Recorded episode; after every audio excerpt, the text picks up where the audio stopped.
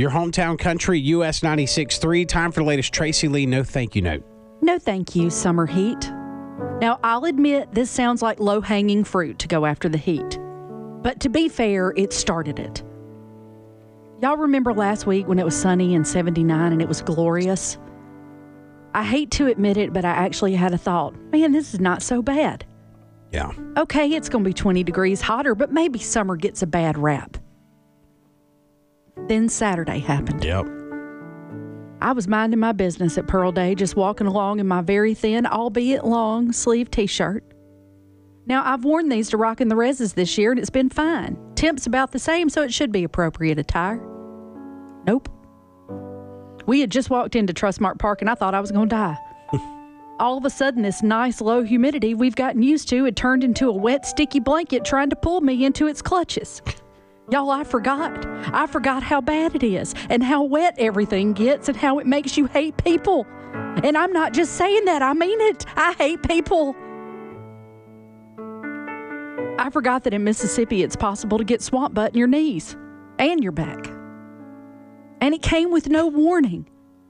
And yes, I know it be like that sometimes, but I can't. I did some research because I heard a rumor about a hormone that's released after you give birth that makes you forget about the pain. So I called Madison OBGYN and Associates yesterday. Shockingly, they didn't call me back. They will now. But even though I cannot confirm, I am here today to tell you that Southerners have that same thing every summer. Around November, we release this hormone thingy and forget that May through October tried to kill us. Remember to get you some solid gel or spray on and get to lathering, lifting, and repeating because summer's back, baby. And side note, has anybody tried Lume? Does it work? Asking for myself. Thank you. No, thank you. Rise and shine, morning glories. Mornings never sounded so good. Yes. Your morning show with Nate and Tracy on US 96. Side note I remember that I ran out of deodorant yesterday, so I had to stop at the gas station this morning. Did you get some of that that burns you? Listen to me. I had two choices. there was the men's, that's the kind that burns my armpits.